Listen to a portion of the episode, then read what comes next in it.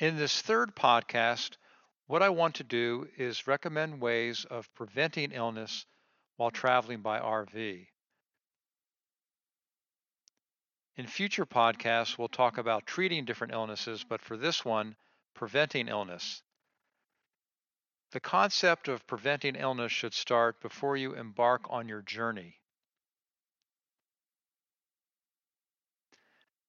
I want to remind you that although I am a practicing physician in Maryland and also licensed in Delaware and Florida and Washington, D.C., through this podcast, I'm not recommending any medical care or medical treatment, just making recommendations to play it safe and avoid illness and prepare for illness if it were to happen while traveling.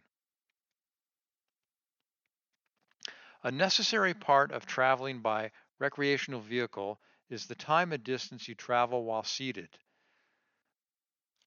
Especially while crossing this big country of ours, there's lots of miles to cover while seated and driving.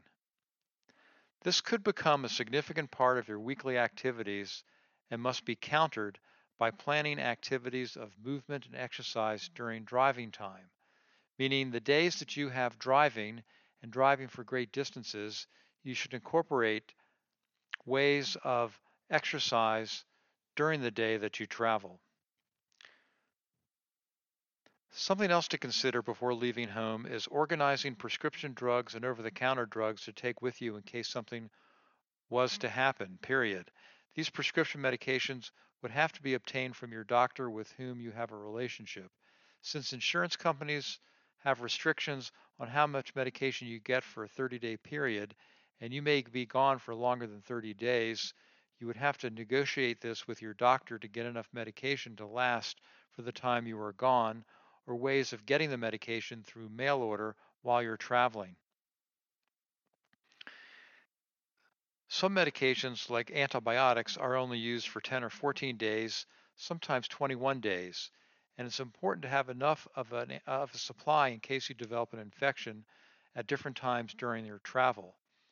This should be discussed with your doctor before you leave home. Explain what you are doing, and an understanding physician should be able to provide you with the medication you need.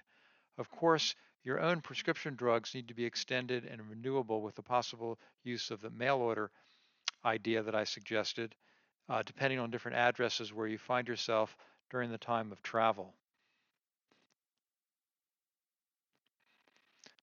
The medications that you would need while traveling that you should contact your physician for getting are medications that would come in handy during a medical condition developing or an emergency, emergency condition developing.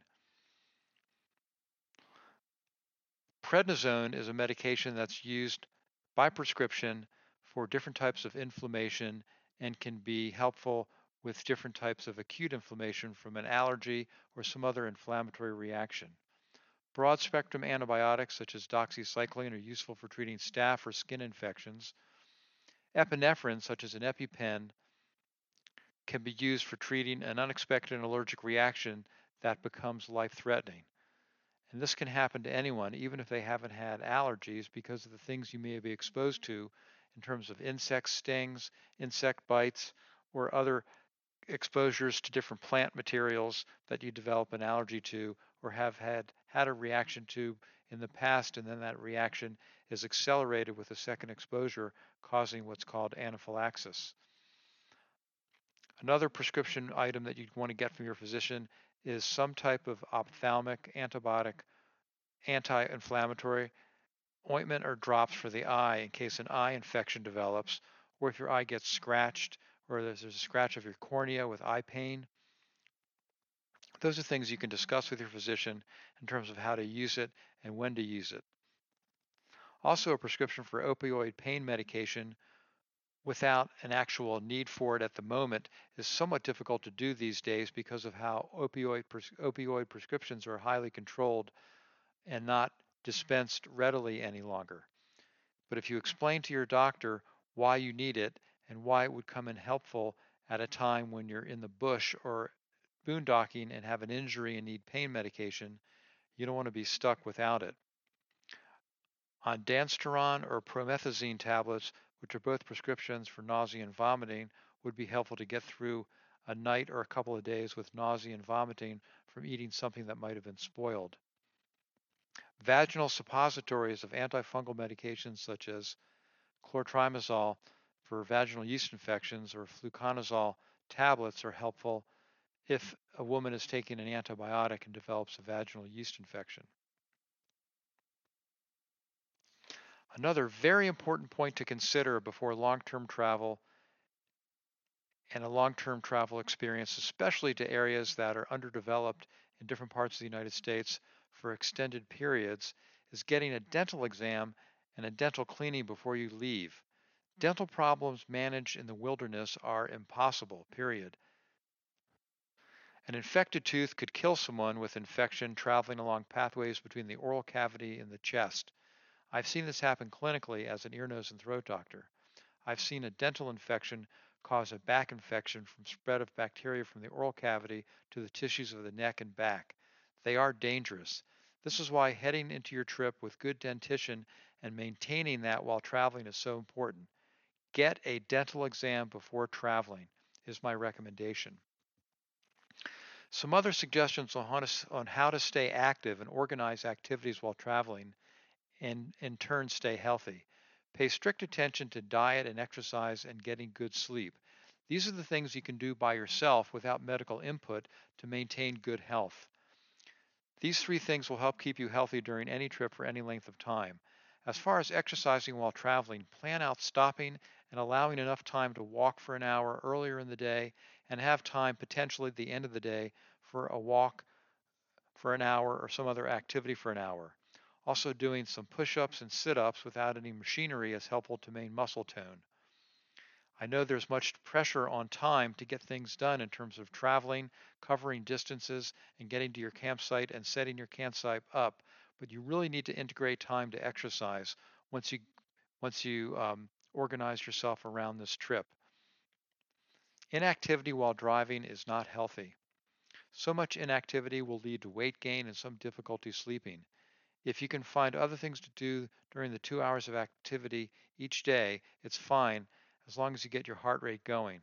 When walking, try to maintain an increased heart rate and watch your step counter, which almost everyone has these days with some sort of watch or band that counts steps. Push-ups and sit-ups are helpful too to maintain muscle tone. I know that if you're not doing any of this now, it's hard to think about how you can integrate this into your everyday. This really is not a choice, it's a necessity to stay active while traveling. Reducing weight gain while traveling. Unfortunately, the American diet is what is contributing most to most Americans becoming overweight. You must develop a low carb diet to maintain weight and not gain weight while traveling. Again, because traveling will involve a certain amount of inactivity while driving, while sitting. This would include eliminating all soft drinks and other products which contain fructose, which is a sugar that the body cannot metabolize well, and the body turns fructose into fat as storage. Carbohydrates are well hidden in most convenient foods and foods you may grab while driving or traveling. Instead, substitute low-carb vegetables such as cauliflower, cabbage, broccoli, Brussels sprouts. High-carb vegetables tend to be ones that are brightly colored or things that grow underground, such as sweet potatoes. Carrots also have a lot of sugar. It's a colorful vegetable. Do not be surprised that saturated fats are good for you and based on how the current high carb diet has led to so much heart disease. If you or someone you know can eat carbs and stay thin, that person is considered TOFI, T O F I, thin on the outside, fat on the inside. People that stay thin while eating carbs may have disposition or deposition of fat around their organs rather than belly fat. This is why thin people are also at risk for developing heart disease with this condition. Many people are treated with statins to reduce risk of heart disease while consuming a high carbohydrate diet. Norman Borlaug, B-O-R-L-A-U-G, was awarded a Nobel Peace mm-hmm. Prize for addressing global hunger in 1970 and transforming wheat into something that's now toxic for humans. The original unhybridized wheat was einkorn wheat, which is rarely available today. It has only 14 chromosomes when modern wheat has over 64 or 64 chromosomes, which influences its level of productivity and genetic changes that humans haven't adapted to. The book Wheat Belly was about all of this. I bring this to your attention for you to find out a way to stay healthy while traveling. Reduce, not eliminate carbs, and be mindful of what you're eating while traveling. Weight gain can only cause more health problems such as diabetes, hypertension, and the metabolic syndrome. I know many people who advertise their travels on YouTube seem to be people who are exercising regularly or mindful of what they're eating. Many, many, all, many, many, not all of them are young, which is when these illnesses start. Something else I would bring to your attention is the availability of online physicians who cater to the needs of RV travelers. A problem with that online service that you pay for monthly uh, when you would, would be able to contact a physician uh, for the opportunity to discuss a medical problem, but how that physician will mm-hmm. prescribe medications for you if you're no if you're not near any pharmacy or in the boondocks. That idea is flawed because people who travel by RV are finding ways to be in remote areas and areas that are beautiful in this country without access to medication. So that's why I think it's very important for you to spend time before you leave to collect your over-the-counter prescription medication necessary for the duration of travel. Overall, the goal is to stay healthy while traveling, to maintain your health while traveling, while not having access to your family doctor and trying to stay in a healthy groove, so to speak, while you're traveling and seeing different parts of this beautiful country.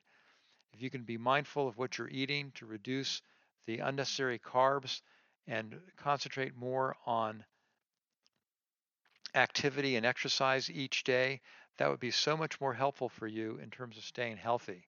Again, this isn't treating a health problem. This is just recommendations that are made to stay healthy.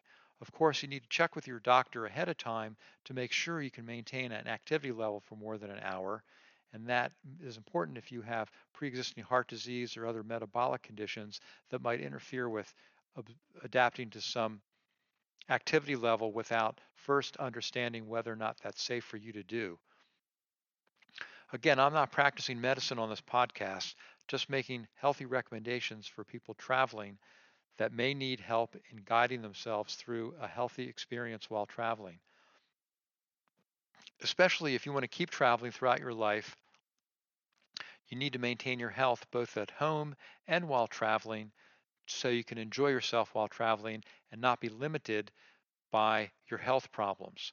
Health problems can interfere with mobility, can interfere with recreation, can interfere with the normal maintenance activities that are somewhat burdensome at times of an RV. There's a lot of twisting and turning and kneeling and sitting and reaching and all sorts of things that go on with keeping an RV running and hooking up your truck or tow vehicle to the RV or just doing general maintenance on an RV. So in order to stay healthy, you have to be mindful of how to maintain your health. And again, this podcast is going to be focused on discussing different things that you can pay attention to as far as health and enjoying health while traveling. Thank you.